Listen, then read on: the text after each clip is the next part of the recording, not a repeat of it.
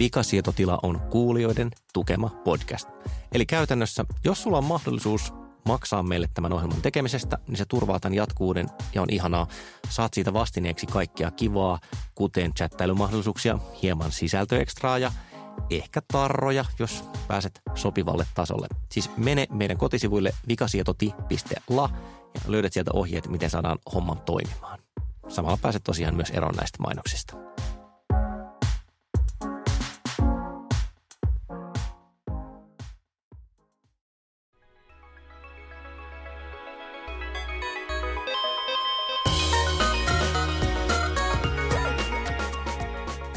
Hajautetun eteerisiä terveisiä pilven reunalta teille. Tämä on Vikasietotila podcast automaattisesta tietojen käsittelystä ja tällä viikolla puhumme pilvestä ja analytiikasta ja jälkimmäisestä aiheesta meillä on vieraana Lilli Nevanlinna, data scientist Solitasta. Ja sitä ennen puhumassa studiossa ovat hyvin keskittyneen ja rentoutuneen, rentoutuneen oloinen Panu Rääty. Hei kaikille. Sekä intensiivisesti eteensä mäyrän lailla tuijottava Kari Haakana. Mäyrän lailla? No se oli ensimmäinen eläin, joka mulle tuli Paljonko mieleen. Paljonko sä näet mäyriä noin niin kuin ylipäätään? Mä näen joka päivä työmatkalla semmoisen puusta veistetyn mäyrän itse asiassa. Mun pitää ehkä katsoa sitä. Teissä on samaa näköä ja minä olen Olli Sulopuisto ja minä näytän sitten luultavasti, en minä tiedä, kirahvilta, jolla on sateenkaarihousut. Pilviaiheesta itse asiassa ei ole siis monta päivää siitä, kun mä jouduin palauttamaan mun hivassa olevan pienen niin kuin HTPC Windowsin, kun se oli jotenkin vain jumahtanut. Mä asennan siihen Chromeen, kirjannut sisään sen nykäiseen mun asetukset pilvestä talteen. Sitten mä laitan siihen Dropboxiin, se lataa niin kuin mun tiedostot sieltä talteen. Ja siinä on oikeastaan silleen, sitten mä laitan kolmannen ohjelman, missä on mun salasanat, jotka on myös tallennettuna Dropboxiin. Niin kuin, että mä saan muutamalla komennolla tyyliin 95 prosenttia mun henkilökohtaisista tiedoista siirrettyä koneelle kuin koneelle, enkä mä tarvii siihen niin kuin minkäänlaista USB-muistitikkua tai kovalevyä. Ja muistan ajat, jolloin olen kironnut siinä vaiheessa, kun tietokone hajosi ja rupesin ajattelemaan sen palauttamista. Onko tässä nyt sitten joku varjopuoli, että jos tämä on näin helppoa ja sujuvaa, niin mitä mä oikein menetän nyt siinä? Kai, kai tässä nyt jotain niin kuin ongelmallista täytyy olla onko hyvä idea pistää vaikka kaikki kamansa Dropboxiin talteen?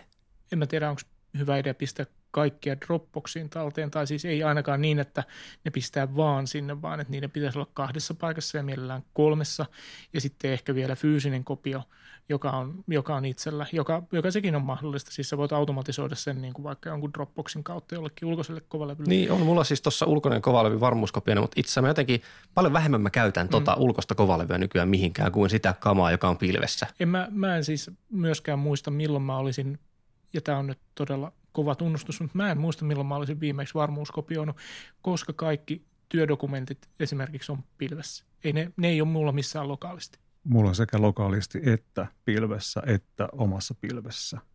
Että niin kuin se on, ja se on ollut musta niin kuin ihan niin kuin käytön, niin kuin erittäin käytännöllinen järjestelmä, koska mulla on tapahtunut myös niin, että yhtäkkiä aamulla keikalle lähtiessä koneesta hajoaa emolevy – ja ilman sitä, että ne olisi ollut synkronoitu pilvipalvelun kautta toiselle koneelle, niin kuin jos oli identtiset tiedot, niin se olisi ollut täydellinen katastrofi, koska kerta kaikkiaan niin kuin, jos emolevy hajoaa koneesta, niin sillä ei tee mitään. Muistan istuneeni Helsingin keskustassa kahvilassa ja sitten niin toimituksesta tulee sähköposti, että hei, tämä juttu, jonka lähetit, tässä on joku ongelma.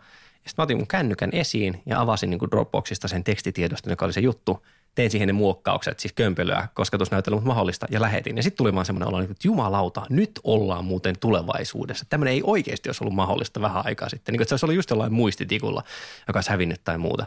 Siitä on tullut tosi semmoinen, miten niin kuin arkinen, ei niin arkinen se, väärä sana. Mutta se on itsestään selvä. Niin. Siis odotus on, että homma toimii näin, että mulla ei tarvi olla mitään ikään kuin lokaaleja kopioita mistään ja että kaikki on, on muokattavissa ja yhteismuokattavissa. Siis muistan vielä sen päivän, kun, ja se oli vielä kömpelöä, että kysymys oli Excelistä, että pääsi niin yhteiskäyttämään yhtä Excel-siittiä niin kuin useampi ihminen samanaikaisesti. Tämä on niin kuin magiaa ensinnäkin, että, että on mahdollista. Ja nyt me ollaan siinä tilanteessa, että kaikki ottaa annettuna sen, että tämmöinen mahdollisuus on olemassa. Mutta niistä varjopuolista, niin että yksi niistä ihan selvästi on niin kuin tietoturva – että eihän ne tiedostot ole esimerkiksi niin kuin Dropboxissa mitenkään erityisesti suojattuja. Niin, mä oon itse asiassa sun suosituksesta ottanut joskus käyttöön äh, Boxcryptor-nimisen apuohjelman, joka siis niin kuin kryptaa tiedostot. Eli se kryptaa ne omalla koneella, kirjoittaa sen salatun version kovalevylle, jonka jälkeen pilvipalvelu synkkaa sen salatun version sinne ja näin niin kuin se pilvipalvelun tarjoaja ei ikinä pääse näkemään niitä, koska siinä on tämmöinen erillinen salaus lisättynä. Mutta pakko myöntää, että itse asiassa mulla on niin kuin täsmälleen yksi hakemisto okei, okay, kaksi hakemistoa, missä mä käytän sitä. Niin, että kaikki muu on vaan ollut helpompaa pitää Droparissa salaamattomana. Mm, joo, sama, sama mulla, että siinä on niin kuin, että mä suojaan, mä en tällä hetkellä käytä Box Cryptoria, mutta mä käytän niin kuin muita, muita tota, suojaustapoja ja mullakin on vain osa niistä tiedoista suojattu, että hyvin suuri osa sitä tavarasta on siellä täysin niin, suojaamatta. Niin, käytettävyys tai helppous voittaa mm. on aina. Niin, niin, ja sitten, sitten, no mä käytän siis Google Drivea tai Google Docsia. Mun menee koko ajan sekaisin. Google on tehnyt hyvin selkeän ero niiden välillä, mutta kukaan ei, ei ymmärrä, Ei ne todellakaan ei ole tehnyt selkeää eroa, koska ne on sama tuote, mutta myös eri tuote. Niin, kyllä. Mm. Mutta joka tapauksessa käytän Docs kautta Drivea ö, yhtiön lisenssillä ja, ja silloin niin kuin niihin pätee vähän erilaiset niin kuin suoja-ominaisuudet, tai siis että, että mun työnantajalla on sopimus Googlen kanssa siitä, että miten hommat menee, mutta jos mä olisin pelkästään minä ja säilyttäisin jotakin ikään kuin sensitiivisiä työdokkareita siellä, niin varmasti niin kuin miettisin, että pitäisikö nämä jollakin tavalla kryptata niin, että ei Google niihin pääse käsiksi. Niin mä joskus miettinyt sitä, että missä menee se raja, että, että palvelinta voi sanoa pilveksi. Siis että jos mulla on mm. yksi, jos mä otan yhden Linux-pöntön ja isken sen tota mun kaapelimodemin yhteydellä himassa pyörimään, niin se ei varmaankaan vielä ole pilvipalvelu, vai se on onko? Sun, se on sun henkilökohtainen pilvi. Niin, toi, toi, toi on niin hyvä kysymys. Kai se, kai se idea siinä pilvessä on se, että ensinnäkin, että se on joustava. En nyt väitä, väitä, että tämä on joku universaali määritelmä, vaan enemmänkin se, että miten mä sitä hahmotan. Että jos mulla on pilvipalveluna esimerkiksi joku, en mä tiedä mikä tietokanta, niin mä voin niin kuin suoraan lennossa lisätä sille kapasiteettia. Että se ei ole niin kuin, että mä oon ostanut vaan tietyn, tietyn rauta unitin jostakin, vaan että, että mulla on nyt toi tarve, mutta jos mulla huomenna on viiden vastaavan yksikön tarve, niin sitten sen saa suoraan niin kuin nostettua. Mm. Et jos viet track-palvelimen co-location palveluun ja isket sen sinne ja se on kiinni niiden piuhassa ja ne käy välillä niin katsomassa, että se ei ole sulanut, niin se ei ole silti välttämättä pilveä siinä mielessä. Ne varmaan myy sitä pilvenä, mutta, mutta et ikään kuin jotenkin sisärakennettuna siihen pilvipalvelun ideaan, ainakin mulle, yksi keskeinen asia on nimenomaan se, että kapasiteetti ei ole kiinteätä, vaan, vaan se joustaa tarpeen mukaan. Mutta tämmöinen yksi, yksi eräänlainen vastareaktio tälle, me on tästä vielä äsken puhutusta tietoturvasta, on ollut juuri se, että ihmiset rakentaa näitä ikään kuin omia pilvipalveluitaan, joista tunnetuin on varmaan Own Cloud.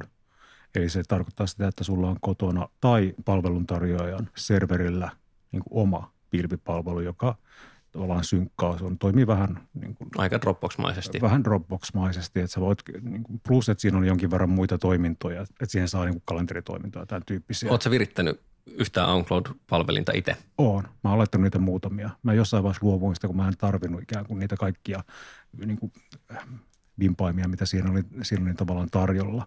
Että mä, mä siirryin sitten niin kuin Sparkle Sharein takaisin. Joo. Mulla siis kanssa oli pitkään to-do-listalla semmoinen, että – mulla on käytössä niin kuin monien muiden asioiden lisäksi niin suomalainen virtuaalipalvelinen. Mä ajattelin, että pitäisi kokeilla laittaa se OnCloud sinne ihan sen takia, että sitten ei menisi bitti Ruotsin läpi, joten siellä ei pääsisi tiedustelupalveluista sorkkimaan, eikä se menisi Britanniaan, eikä se menisi Yhdysvaltoihin, että se olisi niin kuin Suomessa – turvassa ja sitten voisi ajatella, että kaikkein arkaluontoisimmat tiedot pistäisi sinne. Tietysti se on niin kuin Suomen viranomaisten saatavilla, mutta tarkoitus ei olekaan kiertää lakia, vaan niin kuin tarkoitus on olla tavallaan ylimääräisen nuuskinnan ulkopuolella, mutta jälleen jotenkin innostus ja vaiva ja hyöty sitten kohtas sellaisessa aivan, paikassa, että mä en ikinä saanut sitä aivan, aikaiseksi. Aivan, aivan. Kyllä mä niin katsoin sitä klienttiä, että periaatteessa on pitäisi toimia, periaatteessa on pitäisi toimia.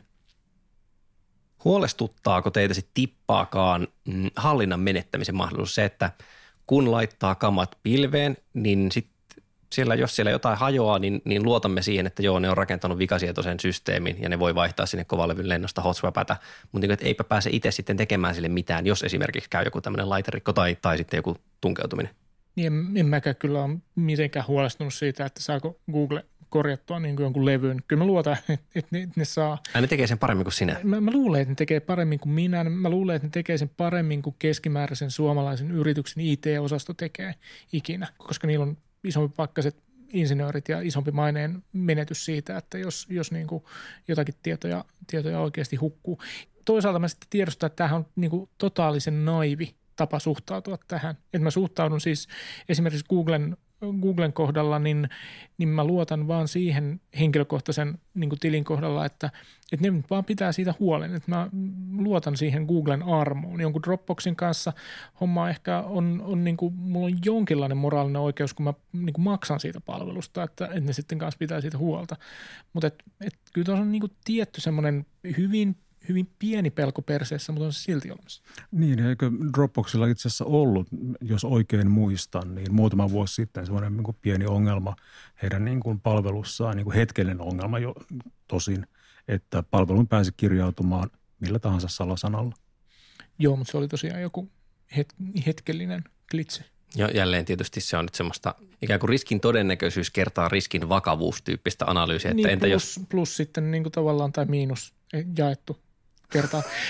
Tästä tuli hyvä yhtälö. Riskin, riskin niin kuin, niin kuin tota, tai siis hyödyn tavallaan merkitys. Eli, eli se toimii mulle nyt, se toimii tästä sanotaan kolme vuotta eteenpäin. Kuinka paljon mä oon tavallaan saanut jotakin rahallista tai ajallista hyötyä siitä. Että se mikä, mikä tavallaan niin kuin jälleen kerran henkilökohtainen pelko tai kokemus on jotenkin se, että pitäisikö jotenkin tavoitella jotakin täysin pysyvää hyötyä että jos, jos niin tämä palvelu toimii mulle tässä ja nyt ja se toimii muutaman vuoden, niin eikö se ole tavallaan ihan niin kuin riittävä aikahorisontti? Että pitäisikö mun ylipäätään tavoitella niin kuin ratkaisuja, joka olisi kestävä kymmenen vuoden kuluttua. Niin no siis mulla on käynyt muutaman kerran niin, että kun mä kirjoitan lehtiin, siis sellaisia, jotka painetaan paperille tietokoneaiheesta. Niin niitä, se on, niin, niitä on vielä olemassa. Niitä on vielä on olemassa. Niin siinä on joku semmoinen Murphy line johdannan, että jumalista, jos kirjoitat, että nyt on tämmöinen palvelu, joka tekee X – niin sillä välillä, kun olet lähettänyt juttusi toimitukseen ja se lehti tulee painosta, niin se X joko lopettaa tai muuttuu. Mulla on mm. käynyt siis yli yhden kerran näin. Se on joka kerta semmoinen, että, että niinku tekee mieli heittää tietokone seinään. Ehkä ö, semmoinen jotenkin hienoin esimerkki oli, mistä löytyy artikkeli, jonka voisi linkata tuonne vikasietotilan sivuille. Oli tämmöinen palvelu, joka uhosi, että he tallentaa kaikki valokuvat ikinä. Se oli siis maksullinen, se ei, se ei perustunut täysin ilmaisuuteen. Mutta sille kävi sitten loppujen lopuksi niin, että ne ei vaan saanut niitä numeroita mätsäämään – ja sitten siinä vaiheessa tuli semmoinen, että no niin, sieltä tuli jollain parin viikon varoitusajalla sähköpostia käyttäjille, kun mäkin olin sinne rekisteröitynyt juttua varten, että hei, kaikki nämä kuvat, jotka halusit säilyttää tälle ikuisesti, mm. niin tota, me joudutaan vetämään lappuluukulle tässä parin viikon päästä, että sori siitä tyyppinen. Ja tämmöistä ei olisi käynyt, jos ne olisi ollut mulla omalla kovalevyllä. Okei, se kovalevy olisi voinut mossahtaa, tai siis nyt kovalevyt hän hajoaa ihan taatusti jossain vaiheessa, mutta en tiedä, onko se vain niin psykologisesti eri asia kokea, että en voi vaikuttaa siihen millään tavalla. On, sä oot ikään kuin antanut asian jotenkin pois omista käsistä jollekin, joka sanoo, että se hoitaa sen ja sitten se ei hoidakaan sitä. Ja täsmälleen samahan tapahtui f kanssa, joka, mikä se f United. United mm. tuote, joka, joka sanottiin, että meillä on täällä, kuule sinun datat on täällä nyt. Tur- Hups, myymmekin muuten tämän palvelun ulos. Moikka.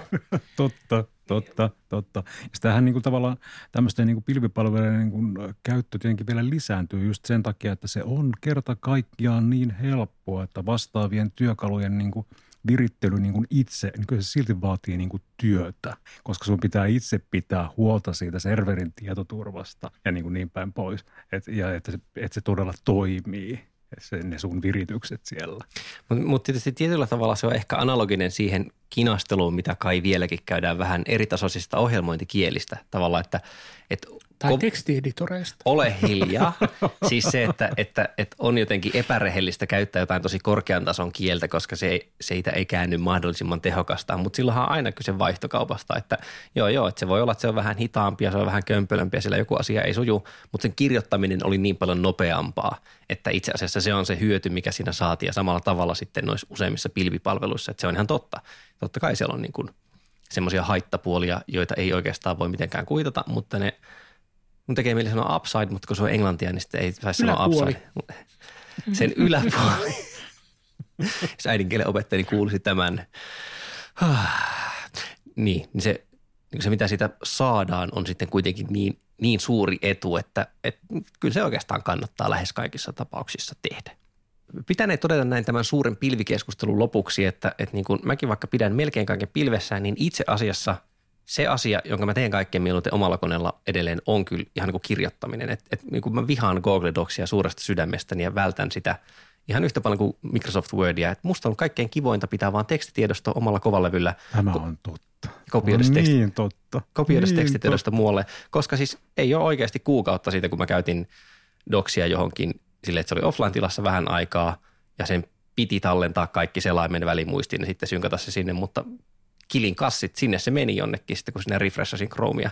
Ja tämä on nyt taas semmoinen, että niin en, en oikeasti varmaan silleen vuoteen halua ainakaan kirjoittaa siihen mitään. Se on siis tämä vanha kunnon, ö, olin kirjoittamassa webmailia ja sitten se hävisi tyyppinen ongelma.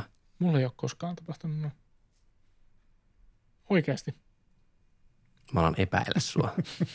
Sä oot myynyt jotain niin, osia sä, kyllä. elimistöstäsi tai sielustasi. Niin, sä oot tehnyt jonkun vaihtokaupan nyt Googlen kanssa. Kyllä. Mullekin on itse Googlen myyntimies joskus sanoi, että, että jätä se Dropbox ja tuu käyttämään niin oikeaa palvelua, että, että sille isojen poikien tota, tuotantolupaukset. Mä haluaisin lisäksi niin kuin huomauttaa, että, että me onnistuttiin puhumaan pilvestä ja yhtään pilvivitsiä ei niin kuin väännetty siihen. Nyt virtuaaliset high Kläpsy. Hyvä. Sitten siirrytään kuuntelemaan haastattelua ja vieraanahan siis tällä viikolla on Lilli Nevallinna, joka työskentelee Data Scientist nimellä tuolla Solitassa. Ja keskustelemme muun muassa siitä, että mikä se on se data ja voiko sitä syödä.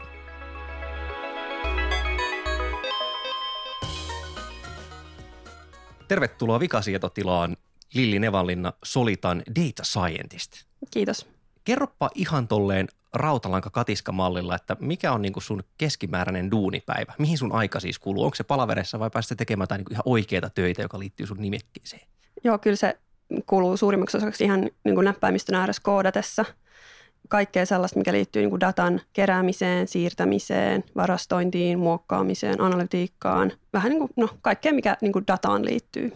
Mä oon kuullut joskus semmoisen mm, hatusta vedetyn määreen tuolla datajournalismipiireissä, että datan siivoaminen ja esikäsittely on melkein isompi homma useimmissa tapauksissa kuin mikään muu. Pitääkö tämä niinku paikkansa, mm-hmm. että suurin osa ajasta menee siihen, että sä heität sieltä omituisia lukuja ja muita pois ja mietit, että milloin nämä voisi syöttää jonnekin R-koneeseen? Joo, kyllä nimenomaan siis ei melkein suurimman osan, vaan mä sanoisin, että se on ehkä 99 prosenttia siitä kaikesta ajasta. Että munkin ajasta niin kuin oikeasti varmaan 99 prosenttia menee siihen, että sitä dataa niin kuin jollain tavalla muokataan tai varastoidaan tai mallinnetaan ja siirretään sitten jonnekin tietovarastoon. Ja sitten se itse niin kuin, tavallaan data science-puoli, se algoritmipuoli, niin on oikeasti tosi, tosi pieni osa. Ja sitten tietysti useimmissa tapauksissakin ne tavallaan ne algoritmit, mitä käytetään, on kuitenkin loppupeleissä aika simppeleitä ja löytyy valmista kirjastoista. Eli se implementaatioosuus on oikeasti niin kuin tosi pieni osa. Kerrotko meille vähän, että minkälaisia hankkeita sä oot tehnyt? No joo, siis suurin osa on ollut varmaan tämmöisiä, että kerätään niin kuin jotain asiakasdataa eri lähteistä, esimerkiksi niin kuin asiakkaan ihan asiakastietokannoista tai sitten myös niin kuin web-rajapinnasta, eli jotain niin kuin asiakkaan käyttäytymisdataa siellä, hiiren klikkauksia, scrollauksia, impressioita. Ja sitten näitä varastoidaan johonkin yhteen tietokantaan tai voi olla hajallaankin useammassa eri, eri lähteessä, mutta joka tapauksessa pointti on se, että saadaan niin kuin yhdisteltyä tätä, tätä niin kuin käyttäytymisdataa ja sitten tehtyä sen perusteella analytiikkaa. Eli tähän, että kerätään sitä dataa niin kuin näinkin niin kuin tavallaan detaljoidulla tasolla, niin liittyy juuri se niin kuin nämä erilaiset arviot siitä, että esimerkiksi viime, viimeisen kahden vuoden aikana on tuotettu niin kuin 90 prosenttia kaikesta maailman datasta. Joo, näin varmaan siis. Niin kuin kyllähän se koko aika, kun aletaan keräämään enemmän dataa just esimerkiksi niin kuin verkkokäyttäytymisestä tai sitten niin kuin IoT, Internet of Things jutut on niin kuin tosi pinnalla ja niin kuin alkaa dataa tuottamaan kaikki erilaiset koneet ja sensorit, niin tietysti sekin niin räjäyttää se datan määrän ihan niin kuin pilviin. Sitä on sanottu, että datatieteilijä on niin kuin, tämän vuosisadan ikään kuin seksikkäin tai kuumin ammatti. Jep, jep, niinpä. mikä, mikä, mikä erottaa datatieteilijän ja tilastotieteilijän? Tämä voisi olla puujalkavitsi alku, mutta siis ei ole. Sitä mä oon joskus miettinyt. Eikö se mm. niinku ole ikään kuin tilastollisten menetelmien soveltamista jotenkin hyvin pitkälti osin? Joo, on se, on se kyllä nimenomaan sitä. Ja ei niinku, periaatteessa ei välttämättä mikään, mutta esimerkiksi meidän duunis vaikka, niin kyllä kaikki meidän datatieteilijät on myös sitten tavallaan niin kuin ihan kädet savessa siellä koodaa ja toteuttaa sen myös, että me ei niin kuin vaan tavallaan pyöritellä jotain niin kuin tilastollisia malleja, vaan niin kuin just sanoinkin, että se on itse asiassa aika pieni osa sitä duunia ja mullakin menee itse asiassa suurin osa siitä niin kuin ajasta siihen niin kuin datan muokkaukseen ja keräämiseen, että oikeastaan koko tavallaan se platformi siinä alla, mikä mahdollistaa sen analytiikan niin kuin koodaamisen siihen. Eli se data pitää saada jostain, se pitää olla oikeassa muodossa, se pitää varastoida johonkin semmoisen muotoon, että siihen voi sitten niin kuin rakentaa päälle jonkun semmoisen analytiikkahärvelin. Tuli tästä ihan vain tämmöinen detalji niin mieleen, että millä koodataan, onko se Python, R, mm. R, niin kuin R? Joo, mä käytän itse Pythonia tosi paljon ja R on meillä toinen niin kuin yleinen. mutta eipä sillä sinällään niin kuin hirveästi väliä, mutta Pythonista ja Rstä nyt varmaan löytyy niin kuin tosi hyviä kirjastoja, että niitä, ne on varmaan suosittuja. Niin eikö se mennyt jotenkin niin, että joskus 2000-luvun alussa niin kuin Google tavallaan törmäsi seinään niin kuin näiden niin kuin datamäärien kanssa ja niin kuin ne rakensi algoritmi, joka mahdollisti niin kuin tavallaan suurten datalohkareiden pilkkomisen niin kuin pienemmiksi osiksi. Eli tämä niin kuin MapReduce. Niin, Hadoop. Niin, MapReduce, josta mm. tuli Hadoop. Kyllä. Selittäkääs mulle, mä, mä törmään niihin nimiin säännöllisesti ja joskus mä oon saattanut epähommissa jopa name dropata se, mutta mitä se MapReduce kautta Hadoop siis itse asiassa tekee? No se tekee sen, että sulla on tavallaan se reduce-funktio, joka jakaa sen datan niin kuin pieniin setteihin ja niin kuin mahdollistaa sen, että sä voit hajauttaa sen laskennan useille eri koneille. Eli sulla saattaa olla joku tosi vaikka sadankin koneen klusteri, joka hoitaa sen laskennan.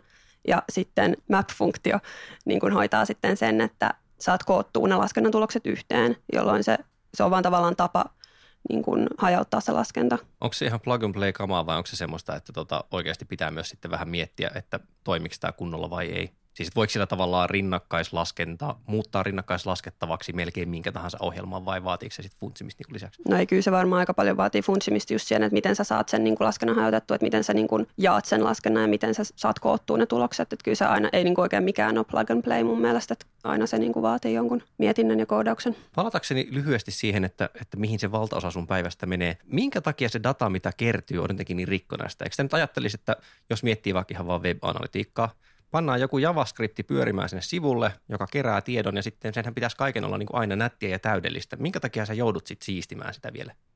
No just esimerkiksi tämmöisissä keisseissä, missä me halutaan yhdistellä vaikka niin kuin asiakastietokannasta tulevaa dataa. Että sulla on vaikka asiakas, joka on luonut käyttäjätilin jonnekin palveluun ja se on antanut sun oman nimensä ja sähköpostiosoitteen, osoitteen, jotain muita tietoja. Sulla on ne jossain kannassa. Sitten sä haluat yhdistellä sitä niin kuin web-käyttäytymisdataa, mitä sä saat sitten – se on, sä tunnistat sen ehkä jollain kuukielellä sen asiakkaan, niin ne saattaa olla esimerkiksi alun perinkin hyvin eri formaatissa. Saat sen web-data jonain JSONina, joka sinällään on varmaan kohtuullisen samalla tavalla strukturoitu aina, mutta sekin ei tavallaan ole tiukasti strukturoitu, eli sieltä periaatteessa voi tulla jotain vähän kummallisempaakin, jos varsinkin jos sulla on esimerkiksi useita eri sivustoja, jotka tuottaa sitä, sulla on siellä useita eri henkilöitä, jotka on koodannut se JavaScript, joka lähettää sen tiedon, ja sitten esimerkiksi jos se toinen kanta, asiakastietokanta on vaikka relaatiotietokanta, niin sittenhän se on aivan eri formaatissa se data, jos haluat yhdistää nämä eri, niin kuin eri, eri paikoista tulevat datat samaan esimerkiksi johonkin isoon tietovarastoon, niin sitten se vaan vaatii sitä jumppaa, että sä mietit, että miten sä mallinnat sen, miten sä yhdistelet sen ja miten sä niin kun,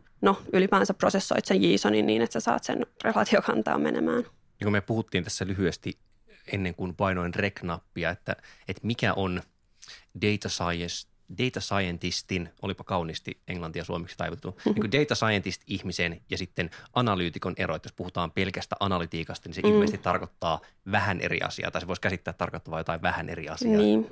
Ehkä se on, se on ehkä aika paljon laajempi käsite, ja esimerkiksi meillä analytiikan liiketoiminta käsittää niin kuin myös tämmöisen niin kuin business intelligence-puolen, eli ihan vaan tällaisen niin kuin ehkä perinteisemmän raportoinnin ja tunnuslukujen laskemisen. Mutta sitten me, usein, meillä usein puhutaan, että se on tämmöistä niin kuin taaksepäin katsovaa, kuvataan, että mitä on tapahtunut ja miten paljon, ja sitten taas ennakoivaa analytiikkaa enemmän ehkä tästä eteenpäin katsovaa, että e, pyritään niin kuin ennustamaan ennakoivaa, että mihin asiat on menossa tai mikä joku ilmiö on. No miten tämä niin kuin esineiden internet tulee muuttamaan tätä, koska tämä niin kuin tietenkin on kasvava alue? Joo, sehän on nyt ihan siellä hypekäyrän ylimmällä huipulla, esineiden internet ja IoT. Siis sinälläänhän siinä ei mun mielestä ole kyse sen kummemmasta asiasta kuin siitä, että se data tulee vähän erilaisesta lähteestä, mitä se on tähän asti tullut. Eli se tulee koneiden generoimana ja jostain, ehkä jostain tehtaista tai jostain asiakkaiden päällä olemista niin kelloista, näistä wearable-laitteista tai näistä. Mutta yhtä laillahan siinä on kyse siitä, että sä saat sitä dataa kerättyä ja sen jälkeen sä voit tehdä niille ne samat temput periaatteessa, mitä web-datalle, eli ihan samat algoritmit periaatteessa pätee ja sä voit tehdä samanlaista vaikka luokittelua tai mikä sen ikinä onkaan se keissi sitten kyseessä. Tuleeko missään vaiheessa mm, ikään kuin siitä tiedon suuruusluokasta seuraavia eroja? Onko se periaatteessa sama asia, mä nyt heitän täysin Stetson Harrison luvut, jotka ei tarkoita mitään, mutta niin kuin, että annetaan koneelle gigatavu dataa möyhennettäväksi mm. versus annetaan sille vaikka tera dataa möyhennettäväksi. Nyt on kuitenkin niin kuin kolme nollaa siihen mm. lisää väliin, mutta mut niin onko se periaatteessa samanlaista duunia vai johtaako se vaikka just siihen, että okei nyt pitää ruveta vähän miettimään, että miten tämä palastellaan, miten tämä saadaan niin kuin järkevässä ajassa suoritettua vai mm. mahdollistaako se oikeasti iso data sitten jotain semmoisia temppuja, mitä ei ehkä noilla pienemmillä voi oikein pystyisi mm. duunaa? Lähtökohtaisesti melkein kaikki tapahtuu nykyään pilvessä Eli sitten siinä on vähän se, että se skaalautuu kyllä. Tai se on vähän se pointtikin, että sun ei tarvii ehkä niin, kuin niin paljon huolehtia siitä ja miettiä sitä, että onko sulla nyt liikaa dataa vai ei. Sitten vaan laitat lisää rautaa, rautaa alle. Niin. Miten mieltä sä oot semmoisesta asiasta, kun, kun joskus kuulee väitettävän, että tavallaan asioiden ymmärtämiseen ei enää välttämättä tarvitse teoriaa, jos on tarpeeksi paljon dataa – Googlen kielenkääntäjän aiemmat versiot ja muut. Että otettiin vaikka valtavat setit ja annettiin niin koneen möyhentää niitä ja kyllä se keksii jonkun selityksen, vaikka me ei tavallaan ymmärretä välttämättä, että mitä siellä itse asiassa on tapahtunut. Että pitääkö oikeasti kuitenkin olla jonkinlainen ymmärrys siitä, että mitä mä lähden kysymään tältä valtavalla tietomäärältä ennen kuin sitten sitä voi tota, ruveta oikeasti prosessoimaan. Niin toi on niin kuin tavallaan ajatuksena vähän semmoinen niin tutkiva data science ajatus, että sulla on vaan niin kuin kohtuullisen anonyymi datasetti, mistä sä ehkä just, just tiedät, mistä se on tullut ja sä rupeat katsoa, löytyisikö sieltä jotain mielenkiintoisia korrelaatioita tai patterneja. Ja tota, totakin kyllä tehdään, me jonkun verran on tehty tota. Kyllä se yleensä sit musta tuntuu, että se loppuu aika lyhyen. Sä saatat löytää jotain mielenkiintoista, mutta sitten sä oot silleen, no joo, jotain löytyy, että, mutta en tiedä, onko tämä oikeasti mielenkiintoista vai onko tämä vaan tavallaan teoreettisesti mielenkiintoista, että sitten se hyvin nopeasti tulee – niin kuin kysymyksiä, että sä tarvitset sen tavallaan liiketoiminnan asiantuntijan siihen, joka kertoo sulle, että no onko tässä nyt oikeastaan mitään mielenkiintoa vai onko tämä asia, mikä me ollaan aina tiedetty tai, tai että tämä on vaan niin täysin epärelevantti juttu. Ja aivan, että sä pystyt osoittamaan tota luvuilla, että hei, tämä asia, jonka tosiaan olen aina tietänyt, pitää paikkansa. Yeah. Sitten asiakas on silleen, että todella kiinnostavaa. Niinpä, tästä tämä, niinpä, oli, niin. tämä oli raha-arvon. Kyllä, ja se, se niin kuin käytännössä aina on, tai se on niin kuin ihan tavallaan silleen niin kuin business as usual, että se on hyvin semmoinen iteratiivinen prosessi, niin kuin data science-prosessi, että sä, niin kuin, sä ruksutat niitä lukuja ja sitä dataa ja sitten sä niin kuin käyt juttelemassa bisnesasiantuntijan kanssa, että onko tässä mitään järkeä, mitä ehkä, tuleeko sulla jotain hunchia, että mihin suuntaan voisi niin kuin lähteä ja validoit niitä sun juttuja ja jatkat sen jälkeen sitä hommaa. No mihin suuntaan tämä niin datatiede on kehittymässä? Että koska sitä dataa, niin kuin puhuttiin aikaisemmin, niin sitä kertyy koko ajan enemmän, niin minkälaiset nämä niin kuin tulevaisuuden suuntaviivat niin kuin voisi olla? Vaikea keksiä nyt mitään kauhean niin korkealentoisia tulevaisuuden suuntaviivoja. Että lähinnä mun mielestä tässä on nähtävissä se, että se on ollut pitkään aika semmoista hypekamaa just big data ja analytiikkaa ja näin. Ja nyt siitä alkaa mun mielestä tulla selkeästi enemmän arkipäivää, mikä ehkä näkyy siinäkin, että se big data oikeastaan mun mielestä sanana on ehkä vähän hävinnyt. Että se oli ehkä joskus kolme vuotta sitten se oli kaikkia huulilla ja nyt mun mielestä kukaan ei puhu enää big datasta, koska se on tavallaan uponnut kaikki niihin muihin, just IoT ja data scienceen ja näiden tavallaan niin kuin sisään, että ne kaikki tavallaan käsittää sen, että se data voi olla big tai voi olla olematta. Itse asiassa tähän, tähän liittyvä tämmöinen lopetuskysymys, että jos sä voisit nyt kuvitella itsellesi jonkun semmoisen unelmakeissin, että olisipa siistiä tehdä jotain tällaista, niin minkälaisia piirteitä siinä olisi? Siis mikä olisi semmoinen, mikä tekisi sitä kiinnostavaa, mikä olisi jotain niin uutta, ja, uutta ja haastavaa? No nyt mua kyllä kiinnostaa tosiaankin nämä IoT-jutut, koska se on semmoinen niin uusi juttu, mikä mikä niin kuin alkaa asiakkaille valjeta, että tämähän on ihan mielenkiintoinen juttu ja tästä voisi syntyä jotain, jotain kiinnostavaa, niin ehkä se voisi olla joku tämmöinen, että kerätään dataa jostain vaikka tehtaasta tai jonkun laitteen toiminnasta ja, ja analysoidaan sitä ja kenties saadaan aikaiseksi jotain tämmöistä ennakoivaa huoltoa. Se olisi mielenkiintoista. Lilli Nevallinna, paljon kiitoksia Vikasietotila vierailusta. Kiitos.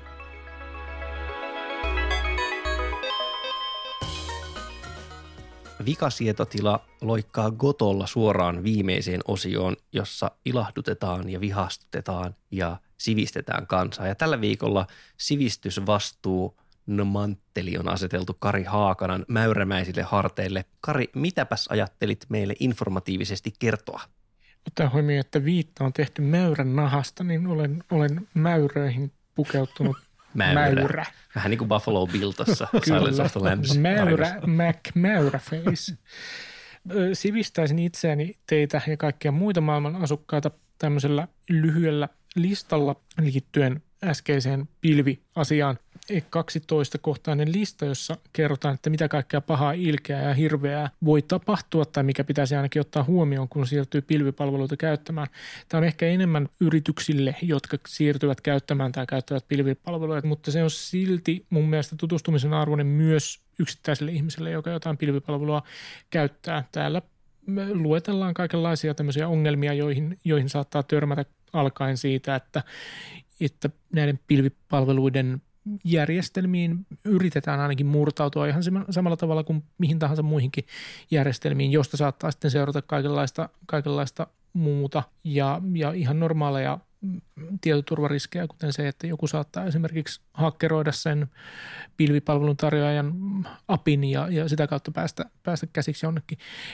Tutustumisen arvoinen, en tiedä, että aiheuttaako unettomia öitä tai, tai niin kuin mitä aiheuttaa, mutta mun mielestä yleissivistävää joka tapauksessa. Sen sijaan unettomia öitä ei aiheudu siitä asiasta, joka on minua tällä viikolla ärsyttänyt internetissä tai ehkä oikeimmin ärsyttänyt tietokoneessa. Se on nimittäin semmoinen asia, että kun tehdään ohjelma ja sitten siitä jätetään pois yksinkertaiset tarkistukset, siis sen suhteen, että tekeekö tämä ohjelma niin kuin nyt tällä hetkellä mitään järkevää? Ja tämä on hieman abstrakti selitys, joten kerron mm, ihan käytännön esimerkin. Ihan vielä ei auennut. No pointtihan on siinä, että kun ihminen esimerkiksi tulee raskaaksi, niin hän voi syödä. Kuten me kaikki kolme joskus olemme tulleet. Samaan aikaan vieläpä. Ensin synkronoitui kuukautiskierto, sen jälkeen olimmekin kaikki raskaana. Niin on olemassa useita palveluita, joihin voi siis vaan kirjata muistiin, miten raskaus menee, ja sitten laitetaan myös laskettu aika. Ja nyt kävi niin, että puolisoni oli käyttänyt tällaista palvelua esikoisen kanssa ja nyt, nyt kun meillä on toinen lapsi, niin hän niin kuin pitkästä aikaa kirjautui siihen palveluun ja se oli mahtava. Se onnitteli, että onneksi olkoon, laskettu aikasi on silloin ja silloin ja olet 184 viikkoa ja viisi päivää raskaana. Ja yleensä siinä vaiheessa kannattaa soittaa niin kuin lääkärille tai ehkä, en tiedä, niin kuin joku, joka tutkii biologisia epäonnistumisia, mutta, mutta niin kuin, mä tavallaan symppaan, sitä ei ollut tämmöinen vihamielinen epäonnistuminen tällä kertaa, että oikeastaan mä en vihaa, että kyllä mä melkein niin rakastan tätä. Mutta eipä tosiaan ole ohjelmoja paralle tullut jossain vaiheessa mieleen, että, niin kuin, että pitäisikö sinne laittaa joku tarkistus, että voiko se raskaus esimerkiksi olla kestänyt neljä vuotta. Voisi Jos on sinivalasta tai niin, jotain. Niin, niin tai aivan mitä. totta. Kaikki, kaikki suomalaisia tota, raskauspäiväkirjoja käyttävät sinivalaa. Tämä sopii teille. No niin. Mutta ei mulla sen kummempaa muuta kuin, että muistakaa syötteen lisäksi välillä tarkistaa myös tuloste. Mites Panu, olisiko sulla joku semmoinen hyödyllinen vinkki meille? Mulla on hyödyllinen vinkki. Koska me puhuttiin Lilli Nevalinan kanssa datatieteestä ja suuresta datasta, niin mä annan vinkin pieneen dataan. Eli tota henkilö... Näkyykö pieni data silmällä? Pitääkö olla mikroskooppi? Miten pieni se on? Se on A4 kokoinen tai voisi olla myös käyntikortin kokoinen. Ei se datan koko, vaan miten sitä käyttää. Väärin.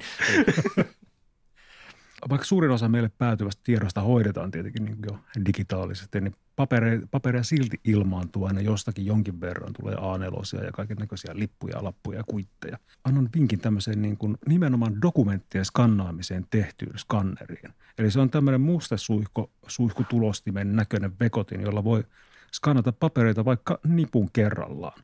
Se laite imasee ne läpi, siirtää koneelle PDF-tiedostoiksi, joille puolestaan voidaan taas tehdä tekstin tunnistus, jolloin PDF-tiedostoista voidaan tehdä esimerkiksi hakuja. Ja se kannaustoiminta on tosi nopea ja tota, se voidaan ohjata sitten erilaisiin niin ohjelmiin. Mun omat skannaukset menee suoraan joten tietokantaohjelmaan. Mutta skannaukset voidaan tehdä tosiaan muuallekin ja vaikkapa Dropbox-kansioon tai muihin ohjelmiin. Skannat sä kaiken silleen ikään kuin miettimättä vai teet sä jonkun jaottelun, että no nämä pitää säästää ja nämä menee veke? Uh, mulla on siellä välillä, välillä, mulla oli välillä semmoinen hyvinkin kummallinen tota. Nyt on hyvä pohjustus. Joo, kerro, kerro, mo, kerro. Monimut, monimut, kummallinen monimutkainen, proseduuri. monimutkainen järjestelmä, jossa oli niin kuin automatisoidut tota, ohjaukset sitten kansioihin sinne tietokantaan. Mutta mä oon nyt hieman niin kuin, suhtaudun siihen vähän maltillisemmin. Mutta siis Scan Snap skanneri. Ihanaa kuulla, että skannaamishulluudestakin voi eheytyä. no niin, rakkaat kuulijat, kiva, että vietitte aikaa parissamme. Jos haluatte tietää lisää näistä asioista, mitä puhuttiin, niin kannattaa mennä semmoiselle sivulle interwebseissä kuin yle.fi kautta vikasietotila, koska sieltä löytyy linkit ja muut höpötykset. Ja lisäksi kannattaa ehdottomasti mennä Areenaan, josta voit kuunnella tämän ohjelman. Voit myös tilata sen omaan podcast-ohjelmaasi tai voit rekisteröityä Areenan käyttäjäksi ja saada ilmoituksen Areenassa aina, kun uusi vikasietotila on kuultavissa. Ja sähköpostia meille voi lähettää osoitteella vikasietotila.yle.fi ja Twitteristä meidät tavoittaa hashtagillä vikasietotila. Ja iTunesiin voitte mennä ja tehdä siellä sen, mikä on Herran silmissä kauhistus – eli antaa viisi tähteä. Muuten toteamme vaan, että kiitoksia. Tämä tunnusmusiikki on Juha Jaakkolan käsialaa ja seuraavassa jaksossa vikasietotila palaa James Bondina. Hei hei! hei.